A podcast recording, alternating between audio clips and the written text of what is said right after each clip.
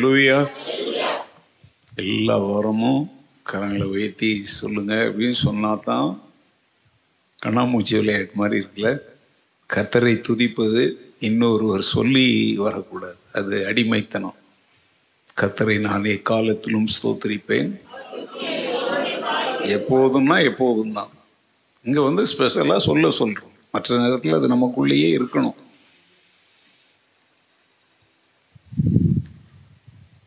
இந்த மாலை இயற்கையின் சூழ்நிலைகள் நமக்கு அவ்வளவு சாதகமாக இல்லாவிட்டாலும் நேரடியாக இன்றைக்கு ஆலயத்திலே வந்து கத்துடைய வேதத்தின் சத்தியங்களை அறிந்து கொள்ளும்படி கூடி வந்திருக்கிற உங்களையும் உலகின் பல்வேறு பகுதிகளிலிருந்து ஆன்லைன் மூலமாக இன்றைய வேத பாடத்திற்காக ஆவலோடு காத்திருக்கும் தேவனுடைய பிள்ளைகளாகிய உங்களையும் இந்த நாளின் வேத பாட வகுப்பிற்கு அன்போடு வாழ்த்தி வரவேற்பதில் நான் மிகுந்த மகிழ்ச்சி அடைகிறேன். அலலூயா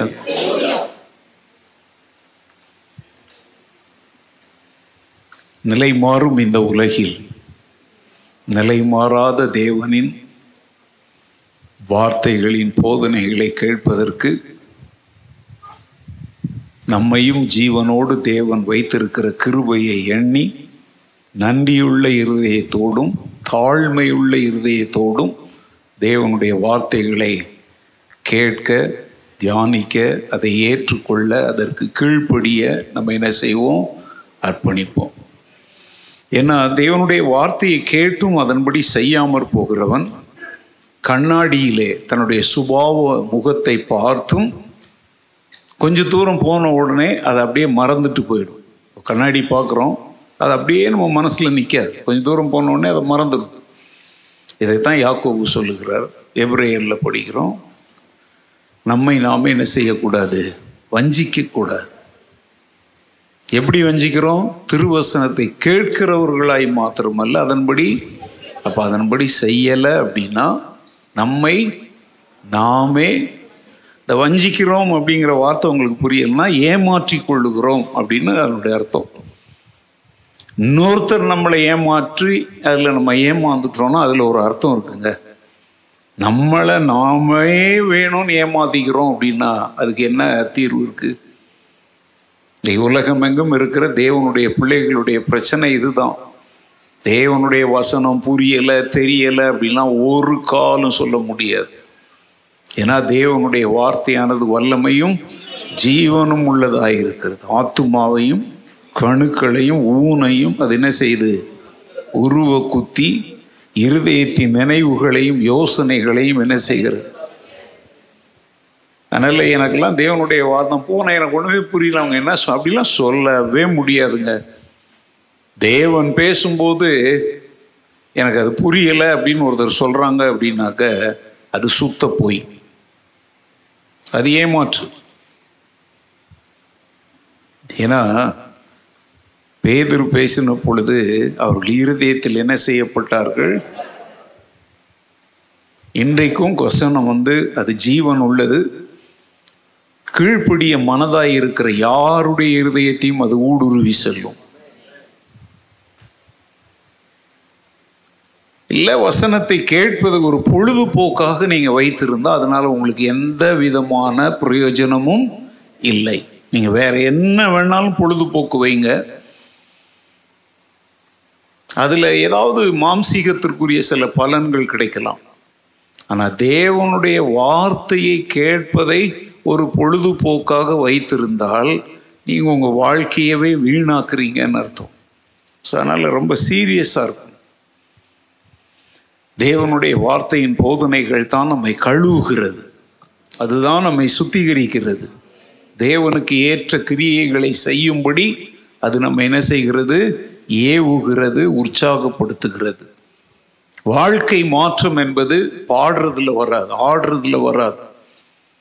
அந்நிய பாஷை பேசுறதுல வராது. தேவனுடைய வாழ்க்கை மாற்றம் என்பது தேவனுடைய வசனத்தை கேட்பதனால் அல்ல அதற்கு கீழ்ப்படிவதினால் வரும். அல்லேலூயா.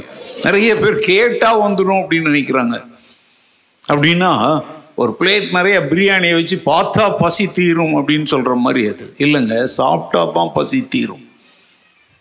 தேவனுடைய வசனத்தை கேட்டு அதை நன்மையும் செம்மையுமான இருதயத்தில் காத்து கொள்ளுகிறவர்களே பாக்கியவான்கள் என்று இயேசு சொல்லுகிறார். அல்லேலூயா. இந்த ராத்திரி வேளையிலும் எங்கெங்கிருந்து எந்தெந்த சூழ்நிலையோடு நீங்கள் கேட்கிறீர்களோ நான் அறியேன் ஆனால் கத்தர் அறிவார். உடைய சூழ்நிலையெல்லாம் இப்போ பார்க்காதீங்க. அதெல்லாம் தூக்கி மூலையில் போட்டுட்டு ஆண்டவரே நீர் பேசும் அடியார் கேட்கிறோம் என்கிற ஒரு தாழ்மை ஒப்பு கொடுத்தல் பணிவோடு தேவனுடைய வார்த்தையை நாம் கேட்போம். அல்லேலூயா சிருஷ்டிப்பு முதல் நித்திய வாழ்வு வரையுள்ள வேதாகமத்தின் மைய பொருளை மீட்பின் சத்தியங்கள் என்கிற தலைப்பிலே நாம் கற்றுக்கொண்டு வருகிறோம்.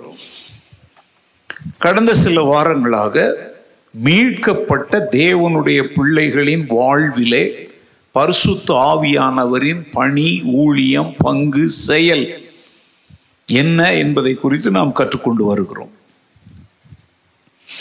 இதுவரைக்கும் நான் என்ன சொல்லியிருக்கிறேன் அப்படிங்கிறத சும்மா கூடிட்டு காட்டுகிறேன். சத்ருவை எதிர்த்து நிற்பதற்குரிய பலனை பரிசு தாவியானவர் நமக்கு தருகிறார். ரெண்டு நமக்கு தேவையான சகல போதனைகளிலும் பரிசுத்தாவியானவர் நம்ம என்ன செய்கிறார்? வழி நடத்துகிறார்.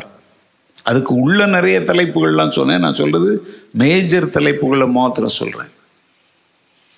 மூன்றாவது சொன்னேன் நாம் செயல்படுவதற்குரிய பலனை பரிசுத்தாவியானவர் தருகிறார்.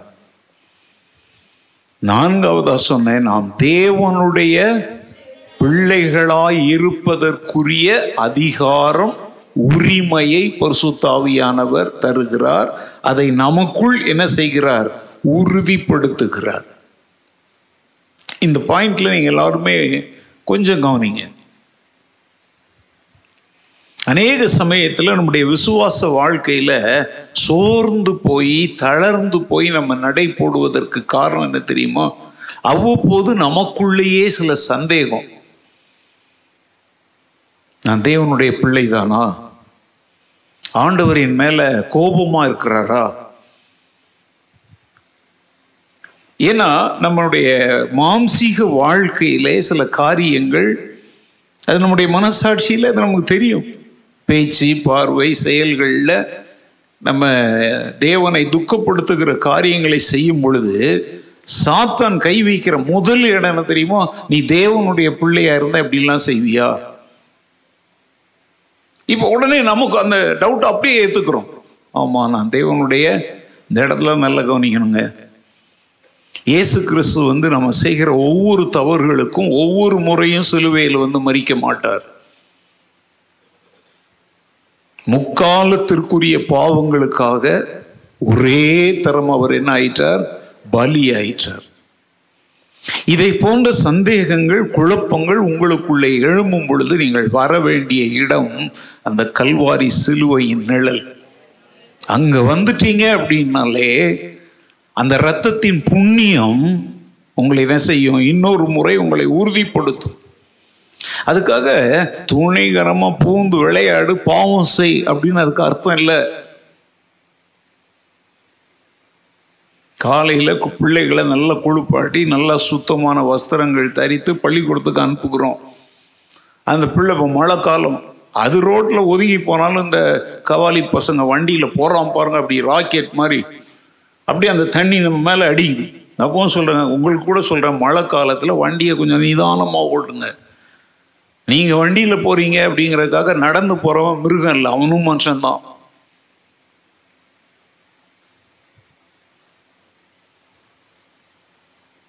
மனசாட்சியோடு நடக்கணும். எவ்வளோ பேர் நான் பார்க்க நான் கூட அடிக்கடி அடி வாங்கிக்கிறேன் அப்படி அவன் அப்படி போகும்போது அப்படி தண்ணியெல்லாம் நம்ம மேலே படுது. இப்போ நான் வேணும்னு என்னை அழுக்காக்கிக்கிட்டேன்னா இல்லை. என்னை சுற்றி இருக்கிற சூழ்நிலை என்ன என்ன ஆக்குது? அழுக்காக்குது. சரி இப்போ அந்த குழந்தை இப்படி சகதியை யாரோ அடிச்சு விட்டுட்டாங்க. இல்லை ஏதோ வேணும் பிள்ளைங்களே பார்த்தீங்கன்னா குரங்கு வேலை என்ன பண்ணும். பெண்ணை எடுத்து அவங்க சேட்டில் இங்கெல்லாம் அடிச்சு விட்டு எதையோ பண்ணி விடுறாங்கல்ல. அதுக்காக அந்த பிள்ளைய பெற்றோர் கழுத்தை நெரிச்சு சாவடிச்சிடுவாங்களா? நீங்கெல்லாம் பண்ணுவீங்க போல தெரியுது. கொஞ்சம் முகத்தில் கொஞ்சம் ஏதாவது சம்திங் இப்போ என்ன செய்வோம்? பார்த்து வந்திருக்கக்கூடாதா அது சொல்லு இல்லை மாமி நான் பார்த்து தான் வந்தேன். அவங்க வேகமாக அடிச்சாங்க. இப்போ இதுக்கெல்லாம் ஒரு பெரிய பட்டிமன்றம் நடத்தி சாலமோன் பாப்பே அவெல்லாம் கூப்பிட்டு இருக்கக்கூடாது இதெல்லாம் நடக்கிற காரியங்கள் தான். இப்போ செய்ய வேண்டியது என்ன தெரியுமா? அது உங்கள் பிள்ளை இல்லையா? இப்போ அழுக்காகிட்டு வந்திருக்குங்க துணியை. அது உங்கள் பிள்ளை இல்லையா? பிள்ளை தானே? ஆனால் என்ன அழுக்காக இருக்குது? இப்போ என்ன செய்வீங்க? முதல்ல அதை கிளீன் பண்ணுவீங்க. இதே தாங்க மீட்கப்பட்ட தேவனுடைய பிள்ளைகள் வாழ்விலும் நடக்குது. நீ வேணும்னு பண்றியோ இல்லை சூழ்நிலை உன்னை அழுக்காக்குதோ ஆனா நீ வர வேண்டிய இடத்திற்கு வரணும். பேதிரு யூதாஸ். பேதிரு தான் ரொம்ப பெரிய தப்பு செஞ்சாங்க. சபித்தான் சத்தியம் பண்ணணும். யூதாஸாவது காட்டி தான் கொடுத்தான் அது கூட நான் காட்டி கொடுக்குறேன் அப்படின்லாம் சொல்லி செய்யலை. ரவி நீர் வாழ்கன்னு அவரை கட்டி பிடித்து முத்தம் கொடுக்கறது. அவன் ஏன் செய்கிறான்னு யாருக்கும் தெரியாது. அவங்க பார்த்தவங்க எல்லாம் என்ன நினச்சிருப்பாங்க தெரியுமா? பாரு தன் குரு மேலே என்ன அன்பு வச்சிருக்கிறான் அப்படின்னு அவன் என்ன பாராட்டியிருப்பாங்க. ஆனால் இது ஒரு அடையாளம் என்பது ஒரு குறிப்பிட்ட குழுவினருக்கு தான் தெரியும். அவரை பிடிக்க போகிறவங்களுக்கு தான் தெரியும். ஆனால் பேதர் அப்படி இல்லைங்க. அங்கே குளிர் காய்ந்து கொண்டிருந்த அந்த ராத்திரி நேரத்தில் எல்லாருக்கும் முன்னாடியும் அவனை நான் அறியேன். எத்தனை முறை சொன்னான்? சபித்தான் சத்தியம் பண்ணினான். ரெண்டு பேருடைய மனசாட்சியும் குத்தப்பட்டுச்சா? பேதர் மனம் கசந்து அழுதானா? யூதாசம் ஐயோ குற்றமில்லாத ரத்தத்தை நான் என்ன செய்தேனே?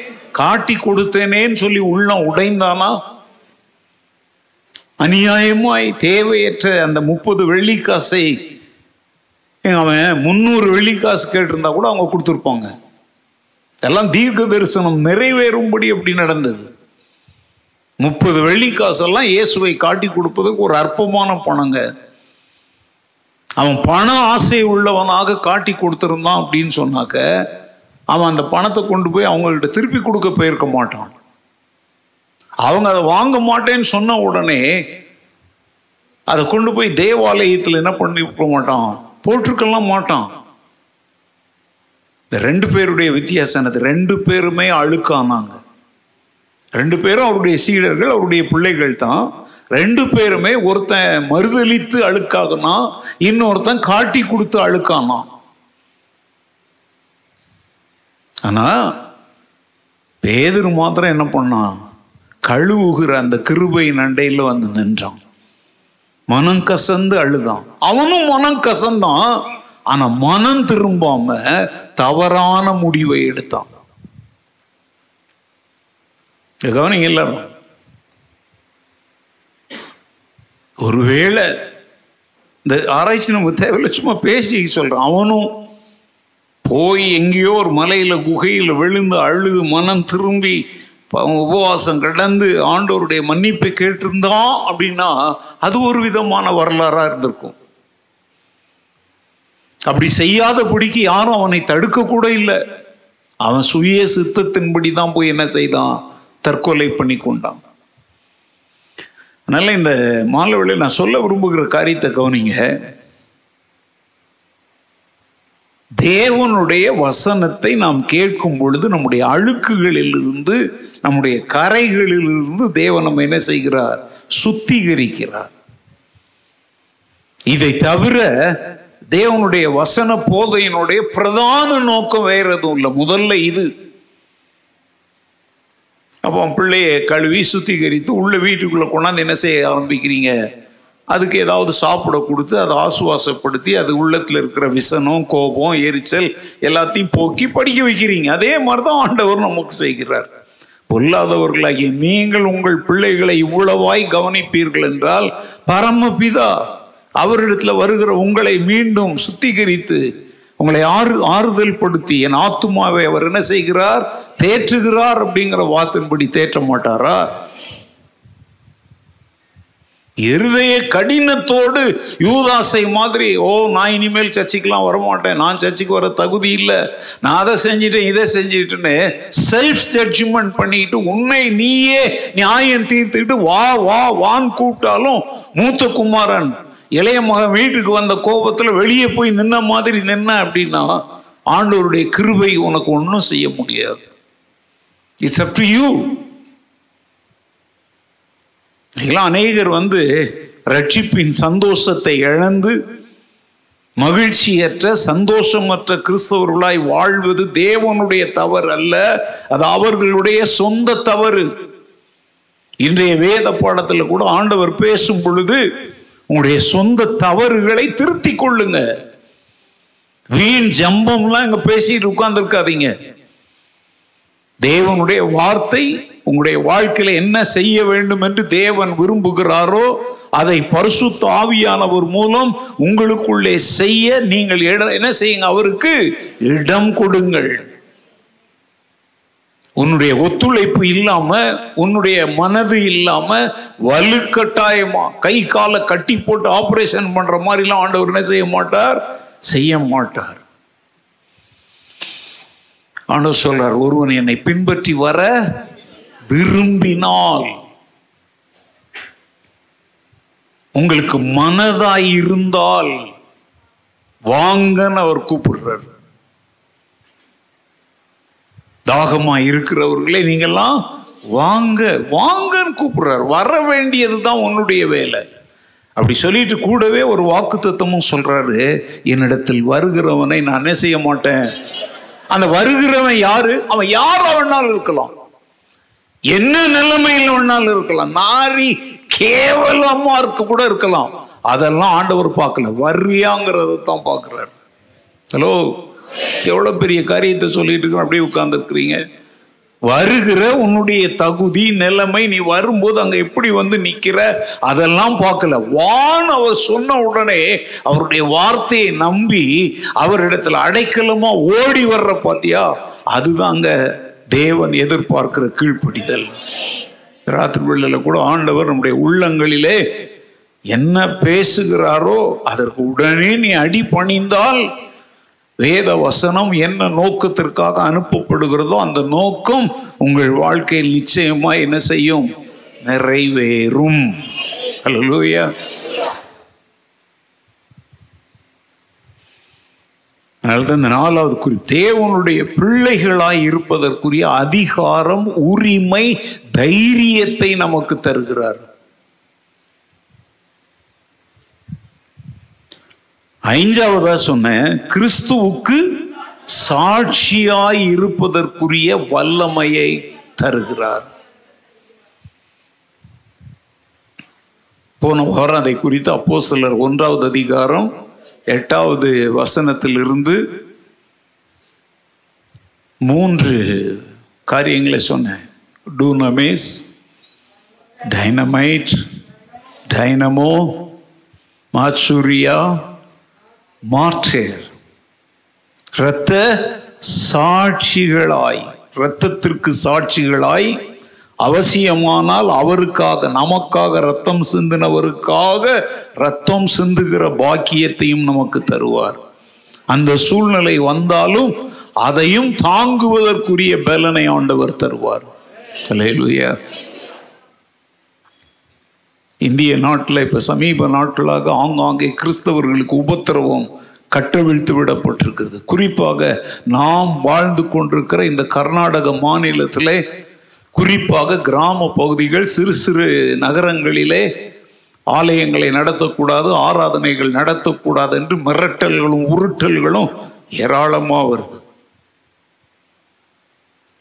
ரெண்டு நாட்களுக்கு முன்பு ஒரு சகோதரன் அவர் பாஸ்டர் கிடையாது பாஸ்டருக்கு உதவிகளை செய்கிற ஒரு முன்னால நின்று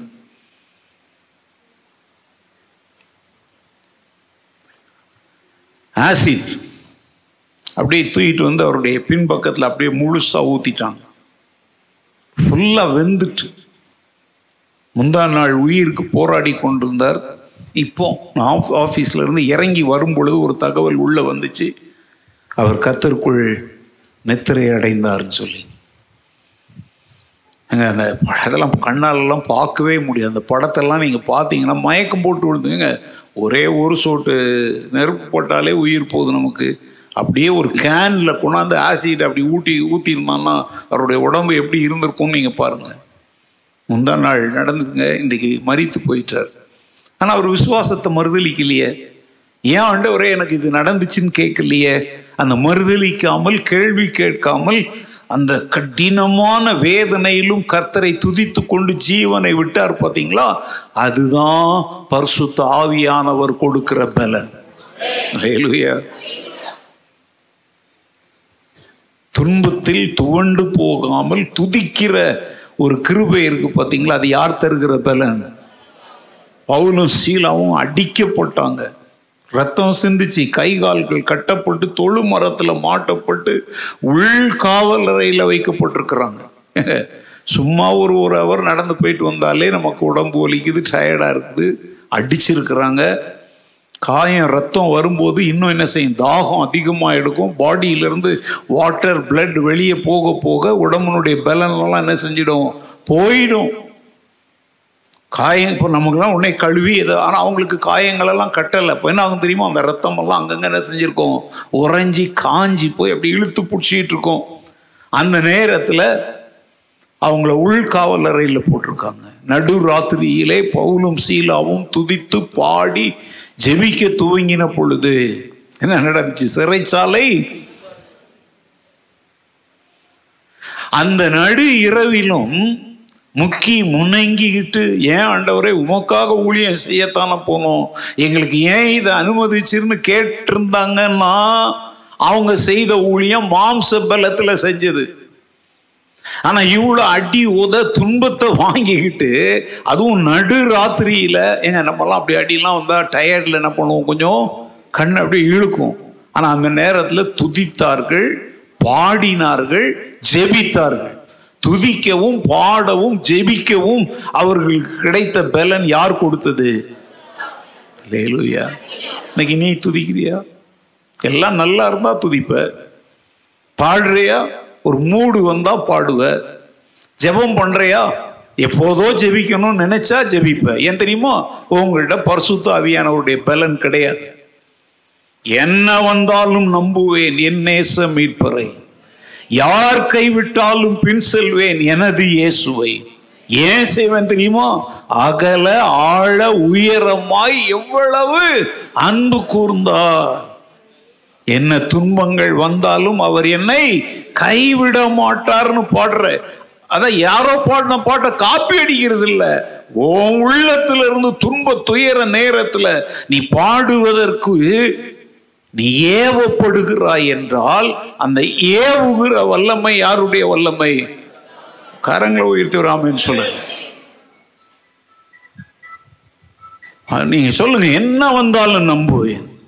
என்னே மீட்பறை யார் கைவிட்டாலும் போட்டும் நான் என் இயேசுவை பின் செல்லுவேன். பர்சு தாவியானவருடைய அந்த பலன் என்ன என்பதை நீங்கள் புரிந்து கொள்ள வேண்டும்.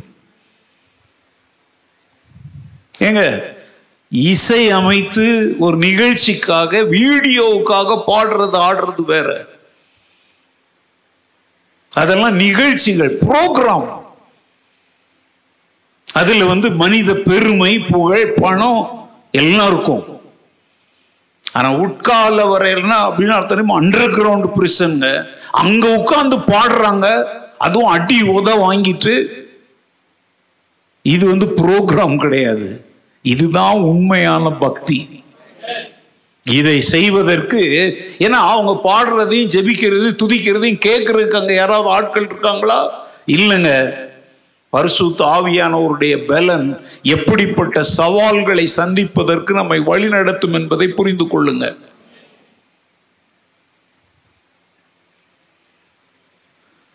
அப்போ சிலர் நாலாவது அதிகாரம். முப்பத்தி மூன்றாவது வசனத்தை பாருங்க. Chapter four verse thirty three அக்கர்த்தராகிய இயேசுவின் உயிர்த்தெழுதலை குறித்து அப்போஸ்தலர்கள் மிகுந்த பலமாய் சாட்சி கொடுத்தார்கள். அவர்கள் எல்லார் மேலும் பூரண கிருபை உண்டாயிருந்தது. இயேசு கிறிஸ்துவின் உயிர்த்தெழுதலை குறித்து. அப்போஸ்தலர்கள் மிகுந்த பலமாய் சாட்சி கொடுத்தார்கள். அவர்கள் எல்லார் மேலும் என்ன இருந்துச்சு? பூரண அந்த இடத்துல வார்த்தையை பாருங்க. மிகுந்த பலமாய் என்ன கொடுத்தார்கள்? சாட்சி கொடுத்தார்கள். பலமாய் எப்படின்னா அப்படியே மைக் வச்சுட்டு ஓன் கத்துனாங்கன்னு அர்த்தம் இல்லைங்க. துணிச்சலா பயப்படாம உபத்திரவத்தை கண்டு பின்வாங்கி ஓடாம எனக்காக மறித்து உயிர்த்த இயேசுவை குறித்த உண்மையை உயிரை வேணுமானாலும் வெள்ளையாய் கொடுத்து சொல்லுவேன் சொல்றாங்க பாத்தீங்களா? அதுக்கு பேர் தாங்க மிகுந்த பலமாய் சொல்றது. நம்ம சாட்சியே கொடுக்கறது இல்ல இதுல பலமாய் சாட்சி கொடுக்கறதுன்னா எங்க புரிய போகுது உங்களுக்கு? வைத்தவெளி போச்சுன்னு சாட்சி சொல்றியே அதை பத்தி நான் பேசலைங்க. அங்க எதை குறித்து சாட்சி கொடுத்தாங்களாம்? கத்தராகி ஏசு கிறிஸ்து உயிரோடு அன்றைக்கு வந்து கான்செப்ட் அதுதாங்க. அவர் ஒரு மனிதன். கல்யாணமே ஆகாத ஒரு பொண்ணு பெத்து போட்ட ஒருத்தன் அப்படிதான் பேசினாங்க. வேசித்தனத்துல பிறந்தவன் அப்படின்னு தான் யூதர்கள் சொன்னாங்க. அவரை ஒரு மாம்ச மனிதனாய் பார்த்தாங்க. மரணத்தின் மீது அவருக்கு அதிகாரம் இருக்குதுங்கிறத யாருமே ஏற்றுக்கொள்ளல. ஆனா ஏன் அந்த காரியத்தை குறித்து அவங்க சாட்சி கொடுத்தாங்க தெரியுமாங்க? அவர் தேவன். மாம்சத்தில் வெளிப்பட்ட தேவன் மனித குலத்தை ரட்சிப்பதற்காக மனு உரு எடுத்து வந்து நமது பாவங்களுக்காக மறித்து ஜீவனை கொடுத்து அதை மீண்டும் அடைந்தவர் என்கிற சத்தியம். வெளிப்படணுங்கிறதுக்காகத்தான். அன்னைக்கு அவங்க உத்தரவுப்பட்டு இயேசு செய்த அற்புதங்கள் எல்லாம் சொல்லியிருந்தா எவனும் அடிச்சிருக்க மாட்டாங்க. ஏன்னா எல்லாருக்கும் அற்புதம் தேவை. இயேசு சோறு போட்டார். அப்பங்கள் மீன்களை கொடுத்தார். அதெல்லாம் அவங்க விழாவாரியா பேசியிருந்தா நல்ல கதை கதையா கேட்டிருப்பாங்க. இப்ப இவங்க சொல்ற சாட்சி என்ன தெரியுமாங்க? சாத்தானுடைய பொய்யை அதான் அந்த டைனமைட் பவரோட அடிச்சு தகர்க்கிறாங்கல்ல அதனால தான் அவங்க அடி உதைகள் வாங்கினாங்க. இயேசு கிறிஸ்துவின் உயிர் தெழுதலை குறித்து பலமாய் சாட்சி கொடுக்க வேண்டும். இந்த காலத்திலையும் கூட இப்பவும் சொல்றேங்க மரணத்தை ஜெயித்தவர் அவர் ஒருவர் தான். அவரை விசுவாசிக்கிறவர்களுக்கும் மரணத்தை ஜெயிக்கும் ஒரு கிருபையை தரப்போகிறார். கிறிஸ்துவுக்குள் மறித்தவர்கள் உயிரோடு எழும்புவார்கள் அல்லது உயிரோடு இருக்கிறவர்கள் மறுரூபம் அடைவார்கள்.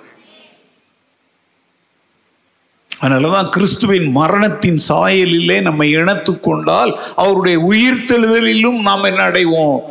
கிறிஸ்தவத்தில் தான் அங்கே இந்த ஒரே உபதேசம் இருக்குது உலகத்தில் உள்ள எந்த மதங்கள் மார்க்கங்களிலும் மனிதன் மறித்த பின்பும் அவன் உயிரோடு எழும்புவான் அவனுக்கு ஒரு ஆத்துமா இருக்கிறது என்கிற உபதேசம் இல்லை. அதனாலதான் இன்னைக்கு நம்முடைய இந்த வேதத்தின் உபதேசங்களை சிலர் புரிந்து கொள்ள முடியாம அவங்க என்ன நம்புறாங்க தெரியுமா? இந்த ஜென்மத்தில் நீ வந்து நாயா பிறந்து எல்லாராலையும் அடி வாங்கியிருந்தனா அடுத்த ஜென்மத்தில் நீ மனுஷனா பிறந்து உன்னை கல்லால் அடிச்சவன்லாம் நாயா பிறப்பான். இப்படி தான் கதையாக சொல்கிறாங்க ஆறு ஜென்மம் நீ அப்படி பிறப்ப ஏழாவது ஜென்மத்தில் அப்படியே நீயே என்ன ஆயிடுவ? கடவுளா ஆயிடுவ? அப்படின்னு சொல்லிட்டு இருக்கிறாங்க. ஏங்க நல்லா கவனிச்சுக்கோங்க. நீங்க எப்பவுமே இந்த மறுபிறப்பு மறுபிறப்புன்ற வார்த்தையை சொன்னீங்கன்னா மற்றவங்களுக்கு அவங்க வேற மாதிரி புரிஞ்சுக்குவாங்க. மறுபடியும் பிறப்பதுன்னு சொல்லணும். ஏன்னா அவங்களும் மறுபிறப்பை நம்புறாங்க. என்ன பிறப்பு? இந்த பிறப்புல இப்படி நீ பிச்சைக்காரனா பிறந்தா அடுத்த பிறப்புல நீ பணக்காரனா பிறப்ப உனக்கு பிச்சை போடாதவன் யாரா பிறப்பான்? புரியுதா உங்களுக்கு? நீ சிரிக்கிறதுக்காக சொல்ல சிந்திங்க இதெல்லாம். அவங்க அதை மறுபிறப்புன்னு சொல்றாங்க. நான் சொல்றது அது இல்லைங்க. இந்த பூமியில நல்லா கண்ணை திறந்து பார்த்து உயிரோட இருக்கும் போதே மறுபடியும் பிறக்கிறேன். மாம்சத்துல நான் பிறந்த அப்பா அம்மா வயிற்றுல ஒரு குடும்பத்துல. ஆனால் கிறிஸ்துவின் குடும்பத்துல கல்வாரி சிலுவையின் புண்ணியத்து நிமித்தம் அவர் உயிர் தெழுந்தது போல பாவத்திலே மறித்து கிடக்கிற நானும் உயிரோடு எழும்புகிறேன். இதுதான் ரட்சிப்பு இதுதான் மனம் திரும்புதல் இதுதான் மீட்பு. இந்த உபதேசம் உலகத்தில் உள்ள எந்த மதங்களிலும் எந்த மார்க்கங்களிலும் இல்லவே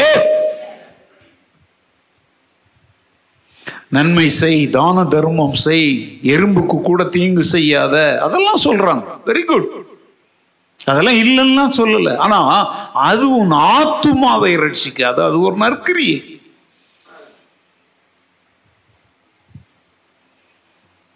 பாவத்தில் மறித்து கிடக்கிற நீ மீண்டும் தேவனுடைய பிள்ளையாக உயிர் தள்ள முடியுங்கிற உபதேசம் எங்கேயாவது இருக்குதா? இல்லையே. எங்கேயாவது எந்த புஸ்தகத்திலேயாவது எந்த உபதேசங்கள்லயாவது இருக்குதா? இல்லை. இந்த உபதேசத்தை கொண்டிருக்கிற ஒரே புத்தகம் வேத புத்தகம். அல்லேலூயா. ஸோ அந்த வசனத்திலையும் பார்க்குறோம் அவர்கள் பலமாய் என்ன கொடுத்தார்கள்? அவர்கள் மேல்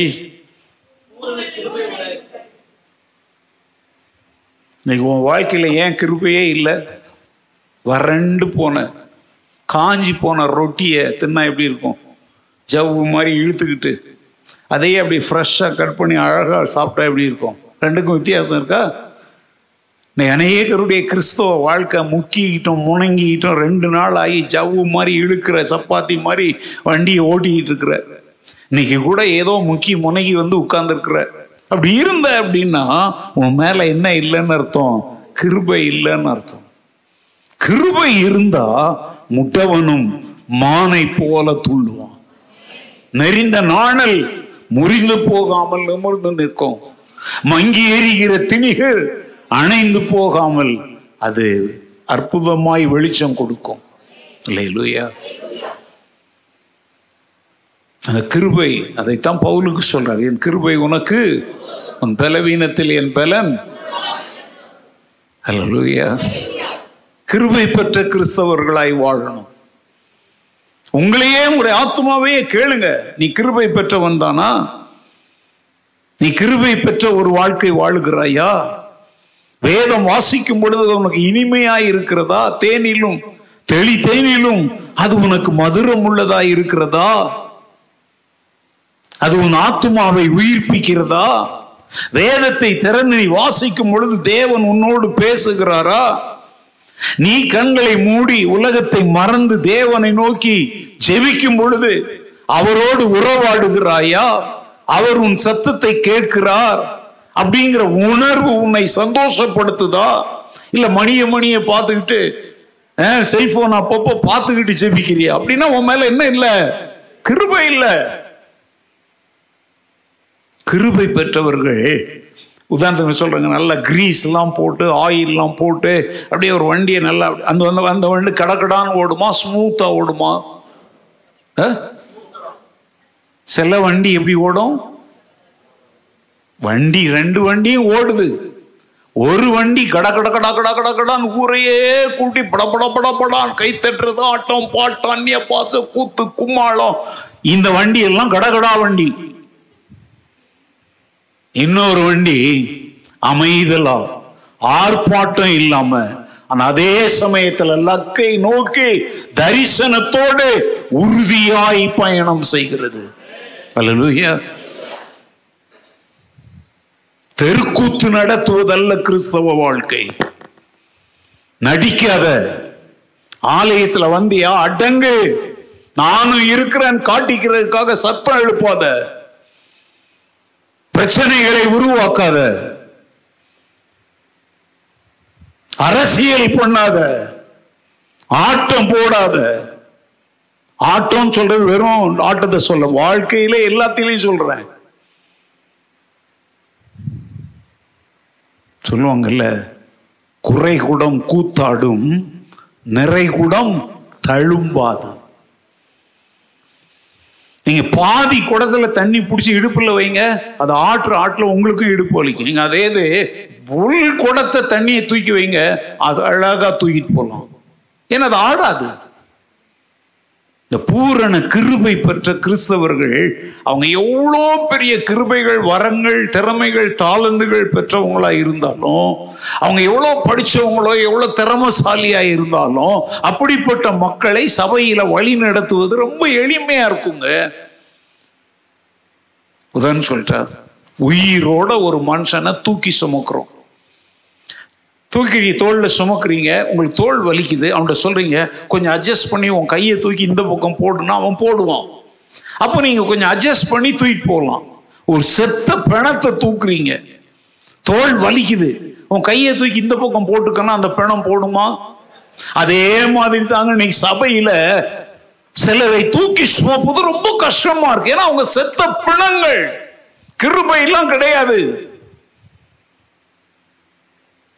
சில ஊழியர்கள் ஊழியத்துல சோர்ந்து போய் பேர்ன் அவுட் ஆயிடுறாங்க. ஏன் தெரியுமோ? அங்க உட்கார்ந்து இருக்கிறது அத்தனை என்னது? பிணங்கள் கிருபையே கிடையாது. ஏங்க யார் மேல கிருபை இருக்கும்?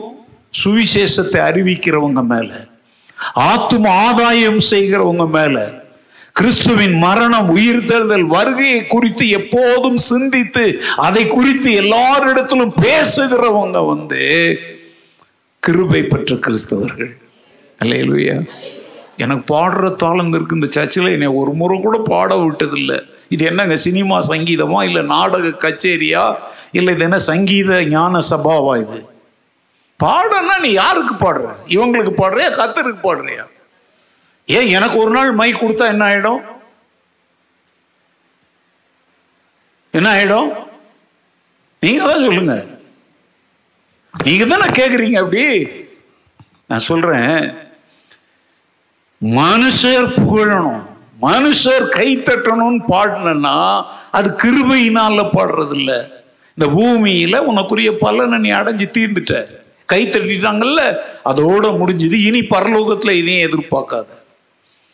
காலையில் எழுந்து உன்னுடைய ஜெப அறையில போய் ஆண்டவரை நோக்கி உள்ளத்தின் ஆழத்திலிருந்து அப்பா பிதாவே அன்பான தேவா அருமை ரட்சகரே அப்படின்னு நீ பாடி அவரோடு உறவாடுகிற அந்த பாட்டை யார் கேட்டு ரசிக்கிறா? ரட்சகர் இங்கு மைக்கில் பாடுறதை யார் கேட்டு ரசிக்கிறா? ரசிகர்கள். இப்ப நீ ரசிகர்களை திருப்திப்படுத்துறதுக்கு பாடுறியா? ரட்சகரை திருப்திப்படுத்த பாடுறியா? அப்படின்னா உன் மேல கிருபை இருக்குதுன்னு அர்த்தம். பாருங்க சத்தமே இல்லை. நிறைய பேர் மைக்குக்கு தான் காத்திருந்தீங்க போல தெரியுது.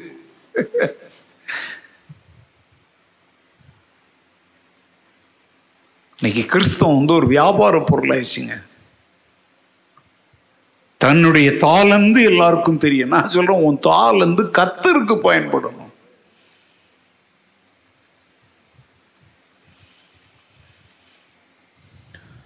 கிருவை ஆனால் மெயின் பாயிண்ட் என்ன அப்படின்னா பலமாய் என்ன கொடுத்தார்கள்? இந்த பலமாய்ங்கிறது திரும்ப சொன்னால் உறுதியாக சொன்னது சொன்னது தான் ஏசு மறித்தார் உயிர்த்தார் வரப்போகிறார். ஏய் வாபஸ் வாங்க சாரிங்க மன்னிச்சுக்கோங்க. உண்மையை சொன்ன ஒருபோதும் பின் வாங்குவதில்லை. ஏசு ஒருவரே ரட்சகர் இயேசுவும் ரட்சகர் அல்ல இயேசு ஒருவரே ரட்சகர் அவங்க உங்களுக்கு சொல்லியிருக்கேன் நான் மிஷினரியாக இருக்கும்போது நாங்கள் அந்த நாட்களெல்லாம் சுவர்கள் எல்லாம் வந்து வசனங்களை எழுதி குட்டி குட்டியான சுவிசேஷ வார்த்தைகளெல்லாம் எழுதுவோம். ஷர்ட்லேயே எங்கள் ஷர்ட்டெல்லாம் பார்த்தீங்கன்னா ஒரு ஷர்ட் கூட நார்மல் ஷர்ட் இருக்காது. அந்த நாட்களில் நான் இளைஞனாக இருந்த காலத்தில் அது ஒரு பெரிய ட்ரெண்ட் அது. சுவிசேஷ வார்த்தைகளை இந்த ஷர்ட்லலாம் எழுதி இப்போல்லாம் பனியன்களில் போட்டாலே ஐ ஆம் ரெட் டெவில் ஐ ஆம் பிளாக் டெவில் போட்டிருக்கு பாருங்க. கிஸ் மீ ஏங்க வெக்கமே இல்லாமல் சாரிங்க வருத்தப்படாதீங்க. சில பொம்பளை பசங்க கூட ஒரு டிஷர்ட்டை போட்டுக்கிட்டு கிஸ் மீன் போட்டுருக்கு மானம் சூடு சுரணை ஒன்றுமே கிடையாதா? பெத்த தாய் தகப்பனுக்கெல்லாம் சுரணையே கிடையாதா? உன் பிள்ளை இப்படி வருது. அப்புறம் பாலியல் பலாத்காரம் பண்ணிட்டான் பூச்சி கையை பூச்சி இழுத்துட்டான் சிரிச்சிட்டான் போலீஸ் போறிய. இந்த மாதிரி அயோக்கியத்தனம் பண்றது சரியா? நான் சொல்றேங்க நான் வெக்கப்படாம சொல்றேன். இந்த பாக்கெட்ல எழுதியிருப்போம் ஜீசஸ் லவ்ஸ் யூ ஏசுன்னு அது அதுக்கு அந்த அந்த அந்த அந்த இங்குக்கு பேர் இருந்தது தெரியுமா? அந்த இந்த பிரதிபலிக்கும் அந்த இங்குக்கு என்ன பேர் சொல்லுவீங்க? Radium radium. அந்த காலத்தில் ரேடியம் அந்த இங்க் அது.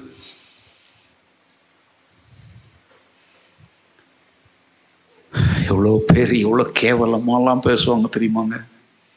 ஒரு முறை ராத்திரி ஒரு மணி இருக்கும். அந்தமான்ல பம்பு ஃப்ளாட் அப்படிங்கிற படகுகள் வந்து அங்கெல்லாம் பஸ் இல்லை படகுகளில் தான் இறங்கணும். அப்போ எல்லா மொழி மக்களும் அங்கே அந்த வழியாக கடந்து போவாங்க. அது உள்ள இறங்கி இப்படி இருக்கும். இது வழியாக நம்ம வெளியே போகணும் பார்த்தீங்களா அந்த சுவர் முழுசும் ஹிந்தி பெங்காலி மலையாளம் தெலுங்கு தமிழ் எல்லா மொழியிலையும் நாங்கள் எழுதுகிறோம்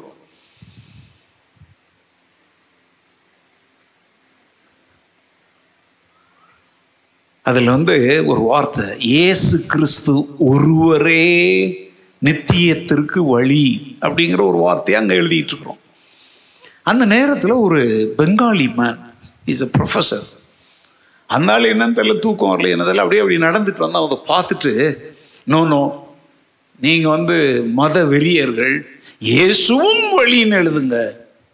இயேசுதான் வழின்னு எழுதாதீங்க.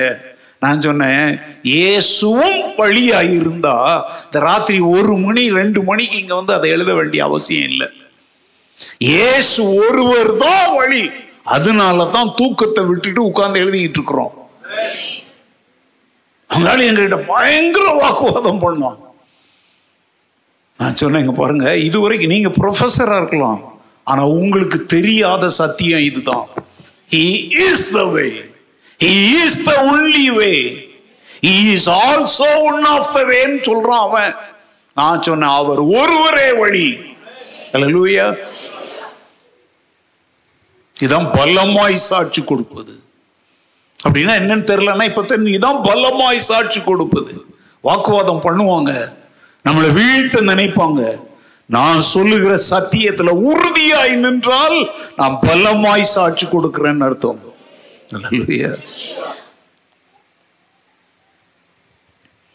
நான் சேலத்தில் வேதாகம கல்லூரியில் ஆசிரியராக இருந்த நாட்களில் சேலம் இரும்பு தொழிற்சாலை இரும்பு ஆலை அங்கே இரு ஒன்று இருக்குது. அந்த ரோட்டில் அங்கே வந்து இறங்குறார். அப்போ வந்து கருணாநிதி வந்து முதலமைச்சராக இருந்தார். நாளைக்கு காலையில் அவர் அங்கிருந்து இறங்கி அந்த ரோட்டில் பயணம் செய்து சேலம் பட்டணத்துக்குள்ள ஒரு மீட்டிங்காக வர்றார். நானும் என்னுடைய நண்பர்கள் அதுக்குன்னே நாங்கள் ஒரு டீம் இருப்போம் எப்போவுமே.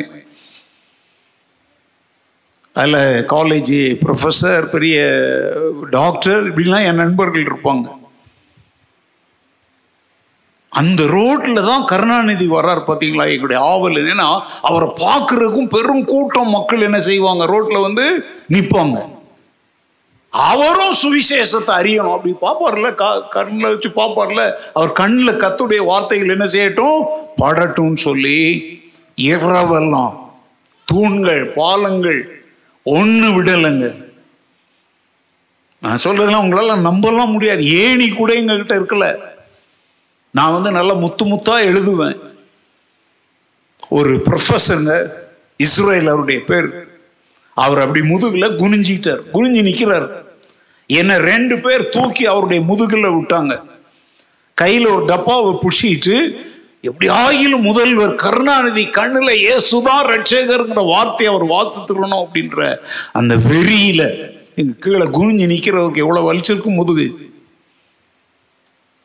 அந்த ரோடு முழுசும் எழுதணும். இதுக்கு பேர் என்ன பேர் தெரியுமா? இது ப்ரோக்ராம் இல்லை. இதுதான் பலமாய் சாட்சி கொடுப்பது. அல்லேலூயா உங்க வாழ்க்கையில் இப்படிலாம் சொல்லி சந்தோஷப்பட ஏதாவது ஒரு முறையாவது செஞ்சிருக்கிறீங்களாங்க? அந்த நாட்களில் எங்களுடைய வருமானங்கள் சின்னது. மாதம் ஒரு முறை என்ன செய்வோம் தெரியுமா? முழு பைபிள் வசனங்களாம் அச்சடிச்சா பெருசு பெருசாயிடும். அதை கொஞ்சம் அப்படி வளைச்சி திழிச்சு சுவிசேஷ வார்த்தைகளாக அதை உருவாக்கி நானும் என் நண்பர்களும் பிரிண்ட் பண்ணுவோம். வால் போஸ்டர்னு சொல்கிறாங்க இல்லையா? சினிமாவுக்கு விட்டுறாங்களே. அவங்க பல கலரில் அடிப்பாங்க. நாங்கள் ஒரு கலரில் அடிப்போம். அடித்து அன்னைக்கு ராத்திரி எல்லாம் தூங்க மாட்டோம். மக்கள் கூடுகிற பஸ் ஸ்டாண்டு பெரும்பாலும் மக்கள் பார்க்கக்கூடிய இடங்களில் போய் பயங்கரமாக ஓட்டிடுவோம். அதில் பசை தடவுறதெல்லாம் நம்ம கில்லாடி. நீங்கள் தின்றதில் கில்லாடிகளா இருப்பீங்க. அந்த பசையில் வந்து ப்ளூ கலரில் அது என்ன என்ன அது அது ஒரு இது ஒரு இது போட்டு அது துத்தனாகும் அதை போட்டோம்னா கிழிக்க முடியாது அவ்வளோ லேஸில். மாடுங்களும் சாப்பிடாது. இந்த போஸ்டரை மாடெல்லாம் கடிச்சு பிடிச்சி இதை போட்டோம்னா அது தொடாது. அழகாக தடவி நல்லா போட்டுட்டு அதை நாலு பக்கமும் இன்னொரு முறை அப்படி பசையை தடவிட்டு டாக்டர் புஷ்பராஜ் அதுக்கு முன்னாடியே எனக்கு அவர் அறிமுகமானவர் எனக்கு ரொம்ப இன்பமான சகோதரர் அவர். ஒரு நாள் நான் அவர்கிட்ட பேசியிருக்கும்போது தம்பி யாருன்னு தெரியல தம்பி இந்த சேலம் பட்டணத்தில் வசனங்களை கொண்டாந்து மரங்கள் பெரிய பெரிய மரங்களில் அதில் இதுலலாம் ஒட்டி வைக்கிறாங்க தம்பி. அந்த கத்துடைய பிள்ளைங்க ரொம்ப ஆசீர்வதிக்கப்பட்டவங்க. அவங்க யாருன்னு உங்களுக்கு தெரிஞ்சா கண்டுபிடிச்சி சொல்லுங்க தம்பி அப்படிங்கிறார் விளம்பரத்துக்காக நான் சொல்லலை. அப்புறம் ஏன்னா அவர் அவர் வந்து ரொம்ப சுவிசேஷத்தை அப்படி அறிவிக்கிறவங்கள ரொம்ப நேசிப்பார். அப்புறம் அவர்கிட்ட பேசியிருக்கும்போது சொன்னேன் அண்ணன் நாங்கள் தான் செய்கிறோம் யாரெல்லாம் செய்கிறீங்க அப்புறம் நான் சொன்னேன் அந்த ப்ரொஃபஸர் இந்த டாக்டர் இவர் அவர் இவர் நாங்கள் சொன்னோன்னே நான் தம்பி நீங்கள் தான் அந்த வேலை செய்கிறீங்களா நான் எவ்வளோ சந்தோஷப்பட்டு ஆண்டவரே இந்த வெவுளிய இந்த ஊழியத்தை செய்கிறவங்கள ஆசீர்வதிங்க. நான் ஏன் கேட்டேன் தெரியுமா தம்பின்னு சொல்லிட்டு உடனே என்ன செஞ்சா தெரியுமாங்க கொஞ்சம் பணத்தை எடுத்தாருங்க. எடுத்து இதை தயவு செய்து அந்த ஊழியத்துக்கு பயன்படுத்திக்கோங்க தம்பி. நான் சொன்னேன் இல்லை வேண்டாம். அவர் விடவே இல்லை. இந்த ஊழி என்னால் இதை செய்ய முடியாது தம்பி. உலகம் முழுவதும் கிட்டத்தட்ட நூற்றி தொண்ணூத்தி ஆறு போய் கிறிஸ்துவை குறித்து அறிவித்த அந்த தேவ மனிதன். அது ஒரு சின்ன பணம் தான் அந்த நாட்களில் ஒரு இரநூறு ரூபாயோ முந்நூறு ரூபாயோ இருந்திருக்கும். கொடுத்து தயவு செய்து நீங்கள் அந்த ப்ரொஃபஸர்லாம் அவருக்கு தெரிஞ்சவர் தான். அவர்கிட்ட கொண்டு போய் இதை கொடுங்க. கொடுத்து அடுத்த மாதம் என் செலவில் அந்த வால் போஸ்டர் என்ன செய்யுங்க? அச்சிடுங்க அப்படின்னாரு.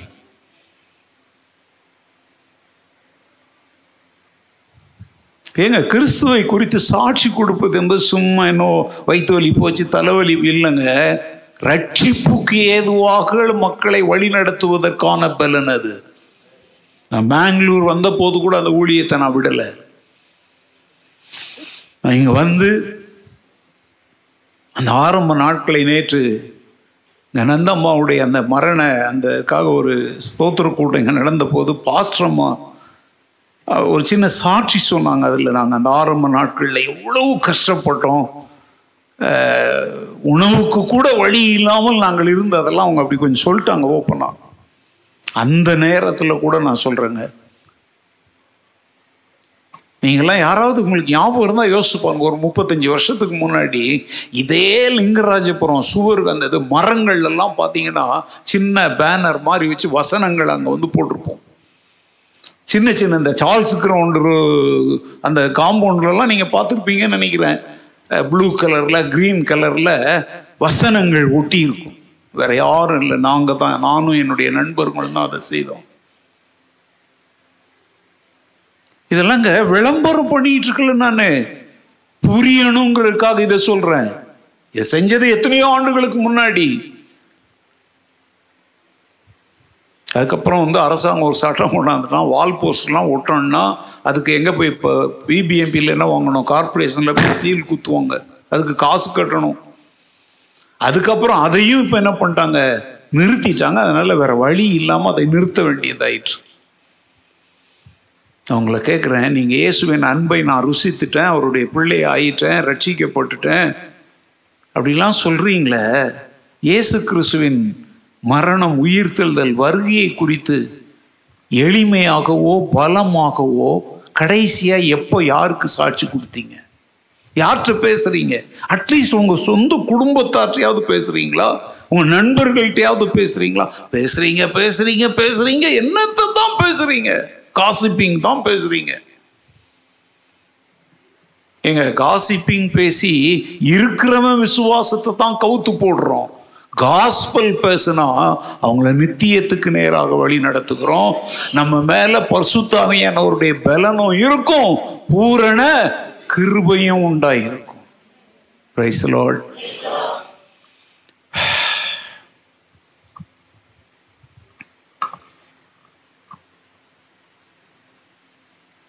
ஓகே அடுத்தது காரியம். பரிசுத்தாவியானவர் என்ன செய்கிறார்? குணமாக்கும் ஊழியம் செய்வதற்குரிய வல்லமையை தருகிறார். என்ன ஊழியம் செய்யறதுக்கு வாயை திறந்து நல்லா சொல்லுங்க. மினிஸ்ட்ரி ஆஃப் ஹீலிங் குணமாக்கும் ஊழியம்.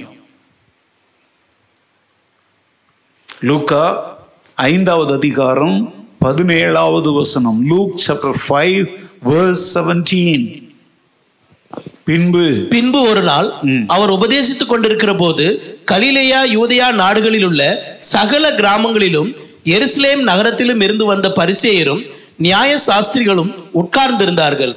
அப்பொழுது பிணியாளிகளை குணமாக்கத்தக்கதாக கர்த்தருடைய வல்லமை விளங்கிற்று. பிணியாளிகளை குணமாக்கத்தக்கதாக. குணமாக்கத்தக்கதாக கர்த்தருடைய வல்லமை என்ன செய்தது? விளங்கிற்று வெளிப்பட்டது. யாருக்கு முன்னாடி? பரிசெயரும் நியாய சாஸ்திரிகளும் சகல நாடுகள் கிராமங்கள்ல இருந்து வந்த மக்களும் கூடி இருக்கிற அந்த இடத்துல என்ன வெளிப்படுது? கத்தருடைய குணமாக்கும் வல்லமை வெளிப்பட்டது. ஏங்க அந்த இயேசு கிறிஸ்து இன்றைக்கும் ஜீவிக்கிறாரா? சொல்லுங்க. இயேசு கிறிஸ்து நேற்றும் இன்றும் என்றும்? சரி அன்றைக்கு மக்களை குணமாக்கத்தக்கதாக அவருடைய வல்லமை வெளிப்பட்டுச்சுன்னா இப்போ அந்த இயேசு ஜீவிக்கிறாரா? சொல்லுங்க. அப்ப இப்பவும் அந்த குணமாக்கும் வல்லமை அவருக்கு இருக்கா? ஏன் அங்க சத்தம் குறையுது? நிறைய பேர் இன்னைக்கு உலகத்துல என்ன சொல்றாங்க? ஹீலிங் மினிஸ்ட்ரிலாம் முடிஞ்சு போச்சு. அப்போஸ்தலர் காலத்தோட அது முடிஞ்சு எப்போ? யார் கடைசி அப்போஸ்தலர்? நான் கேட்குறேங்க அப்போஸ்தலர் காலத்தோட முடிஞ்சு போச்சுன்னு சொல்றிய அப்ப இன்னைக்கு அப்போஸ்தலர் இல்லையா? தேவன் தன்னுடைய திருச்சபையில் ஐந்து விதமான ஊழியங்களை வைத்திருக்கிறார். மினிஸ்ட்ரி அப்போஸ்தலர் தீர்க்கதரிசி சுவிசேஷகர் மெய்ப்பர் போதகர் என்கிற ஐந்து ஊழியங்களை தேவன் சபையில் வைத்திருக்கிறார். அப்போ சிலர் காலத்தோட முடிஞ்சு போச்சுன்னா அப்ப சபையும் முடிஞ்சு போச்சுன்னு அர்த்தம். சபையின் ஒண்ணு இருந்தா சிலர்கள் தீர்க்கதரிசிகள் சுவிசேஷகர் மெய்ப்பர் போதகரும் இருக்கிறாங்க. அப்போ சிலர் காலத்துல பிணியாளிகளை குணமாக்கத்தக்கதாக கத்தருடைய வல்லமை வெளிப்பட்டுச்சுன்னா இன்னைக்கும் அதே வல்லமை. குணமாக்கப்பட வேண்டியவர்களை தொடுவதற்காக அது ஆயத்தமாகவே இருக்கிறது. லூயா டிவைன் ஹீலிங் நீங்க நிறைய பேருக்கு இதுல நம்பிக்கைலாம் இல்லைங்க. அதுக்காக அர்த்தம் வந்து நீ மருந்தே எடுக்கக்கூடாது டாக்டர்கிட்டே போகக்கூடாது அப்படின்னு அர்த்தம் இல்லை. சில வந்து நார்மலாக இயற்கையாக இல்லை நம்ம ஒழுங்கு இல்லாமல் இருந்து ஒழுங்கு ஆனதாலே சரியாயிடும். நான் கேட்குறேன் கண்டதையும் தின்னா குண்டானாகலாம் அடிச்சு பூச்சி தின்னுப்ட்டு அப்புறம் ஈனோ குடிச்சிட்டு இருந்தால் அதுக்கெல்லாம் குணமாக்கும் வல்லமை தேவையில்லை. உன் வாயை கட்டி ஒழுங்கா இருந்தாலே அது சரியாயிடும். எல்லா வியாதிகளுமே பிசாசு தான் கொண்டு வருதுன்னு கொண்டு வரான். சில வியாதிகள் நம்முடைய முட்டாள்தனத்தினால நம்முடைய சுயநலத்தினால இதை திங்காத திங்காதன்னு கேட்டதானே இவருக்கு என்ன இவர் காசுலையா திங்கிறோம் திமிர் பேசுறாங்க போயிட்டு ஓ நன்மைக்கு ஓ சரீரம் தேவனுடைய ஆலயம் அதை கெடுக்காத அப்படின்னு சொன்னா வெளியே போய் இவர் வாங்கி கொடுக்குற மாதிரி பேசுறாரு. ஏ உன் ஆத்துமா மேல அக்கறையோட நான் பேசுறேன். நீ சும்மா சும்மா எனக்கு விரோதமா முறுமுறுக்கிறதுனால எனக்கு நஷ்டமும் இல்லை உனக்கு லாபமும் இல்லை. நல்லா புரிஞ்சுக்கோங்க. நீ எனக்கு எதிராக நான் சொல்லுகிற சத்தியங்களுக்கு எதிராக அங்க போய் நின்று இழுத்துட்டு இருந்தேன்னா எனக்கு நஷ்டம் இல்லை. அதே சமயத்துல உனக்கு என்னவும் இல்லை. ஒழுங்கா சத்தியத்தை கேட்டு கீழ்ப்படிஞ்சு நல்லா வாழு. ஹலோ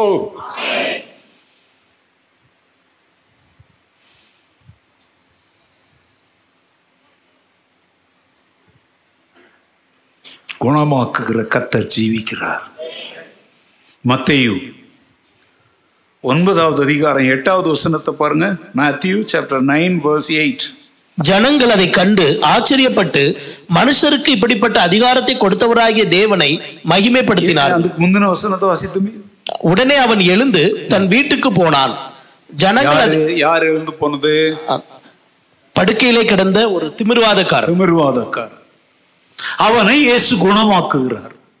இங்க வசனம் என்ன சொல்லுது? ஜனங்கள் அதை கண்டு ஆச்சரியப்பட்டு மனுஷருக்கு இப்படிப்பட்ட அதிகாரத்தை கொடுத்தவராகிய தேவனை என்ன செய்தார்கள்? அப்படின்னா நல்லா கவனிங்க ஒரு டாக்டரால காப்பாற்ற முடியாதவனை கத்தருடைய அன்பு இரக்கம் வல்லமை குணமாக்கும் பொழுது யார் மகிமை அடைவார்? தேவன் மகிமை அடைவார். நம்பிக்கை இழந்துடாதீங்க. விசுவாசம் உள்ள ஜெபம் பிணியாளியே என் நாமத்தினாலே வியாதியஸ்தரை என்ன ஆக்குவீர்கள் இதை விசுவாசிங்க. இதெல்லாம் அப்படி தூக்கி ஒரு ஓரம் கட்டிவிட்டு ஆடிட்டு காலத்தை ஓட்டாதீங்க. மத்தேயு பத்தாவது அதிகாரம் ஒன்றாவது வசனத்தை பாருங்க. Matthew chapter ten verse one அப்பொழுது அவர் தம்முடைய பனிரெண்டு சீசர்களையும் தம்மிடத்தில் வரவழைத்து. அசுத்த ஆவிகளை துரத்தவும். சகல வியாதிகளையும். சகல நோய்களையும் நீக்கவும் அவர்களுக்கு அதிகாரம் கொடுத்தார் என்ன கொடுத்த உனக்குள்ள அந்த அதிகாரம் இல்லை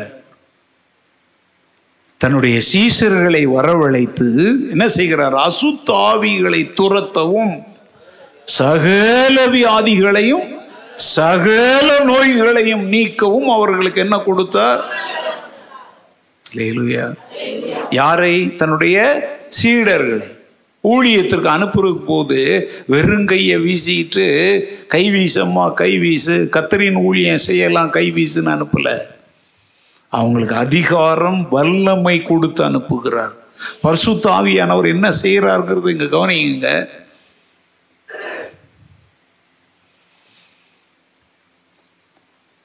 பிசாசுகளை துரத்த சகல வியாதிகளையும் சகல நோய்களையும் நீக்கவும் அவர்களுக்கு என்ன கொடுத்தார்? இன்னைக்கு நம்ம அவருடைய சீசர்கள் தானா? நீங்க இயேசுவின் சீசர்கள் தானா? அப்படின்னா அவர்களுக்கு கொடுத்த அதிகாரம் இன்னைக்கு நமக்கு கொடுக்கப்பட்டிருக்குதா? எஸ் ஆர் நோ ஆனா நீங்க அதை பயன்படுத்துறீங்களா? சொல்லுங்க. கேண்டில் பாக்ஸை வீட்டில் வாங்கி வச்சுருக்கீங்க கரண்ட் போயிடுச்சு. சனியம் பிடிச்ச கவர்மெண்ட் இருக்குது அப்பா எப்பா அப்பாரு கரண்ட் போயிட்டே இருக்கு. இது சனியம் நீ தான் சனியம் பிடிச்சாரு கேண்டில் வீட்டில் வாங்கி வச்சது எதுக்கு? இந்த மாதிரி நேரத்தில் என்ன செய்யறதுக்காக? விளக்கு தண்டில் விளக்கை கொளுத்தி எங்கே வைக்கணும்? அதை மாதிரி கரண்ட் போயிடுச்சுன்னா சனியம் பிடிச்ச கவர்மெண்ட் அப்படி இப்படின்னு திரும்பிக்கிட்டு இருக்காத. மேட்ச் பாக்ஸ் எடுத்து என்னதை கொளுத்து பாருங்க உன் வீட்டினுடைய இருளை போக்குவதற்குரிய சகலமும் உள்ளதான் இருக்குது. ஆனா நீ தான் அதை பயன்படுத்தாம சும்மா வாயடிச்சுக்கிட்டு இருக்கிற. இன்னைக்கு நிறைய கிறிஸ்தவங்க வாயாடி கிறிஸ்தவங்களாவே இருக்கிறாங்க. நிறைய பேர் சொல்லுவாங்க அந்த வெளிப்படுத்தல் இருக்கிற அந்த மங்கின நிறமுள்ள குதிரை என்னவா இருக்கும்? அந்த சூரியனை அணிந்திர ஸ்திரீ ஆர இப்போ அதை தெரிஞ்சு நீ என்ன செய்ய போற? இதெல்லாம் ஒரு பெரிய ஆராய்ச்சியா? காயினுக்கு மனைவி எங்க இருந்து வந்தா?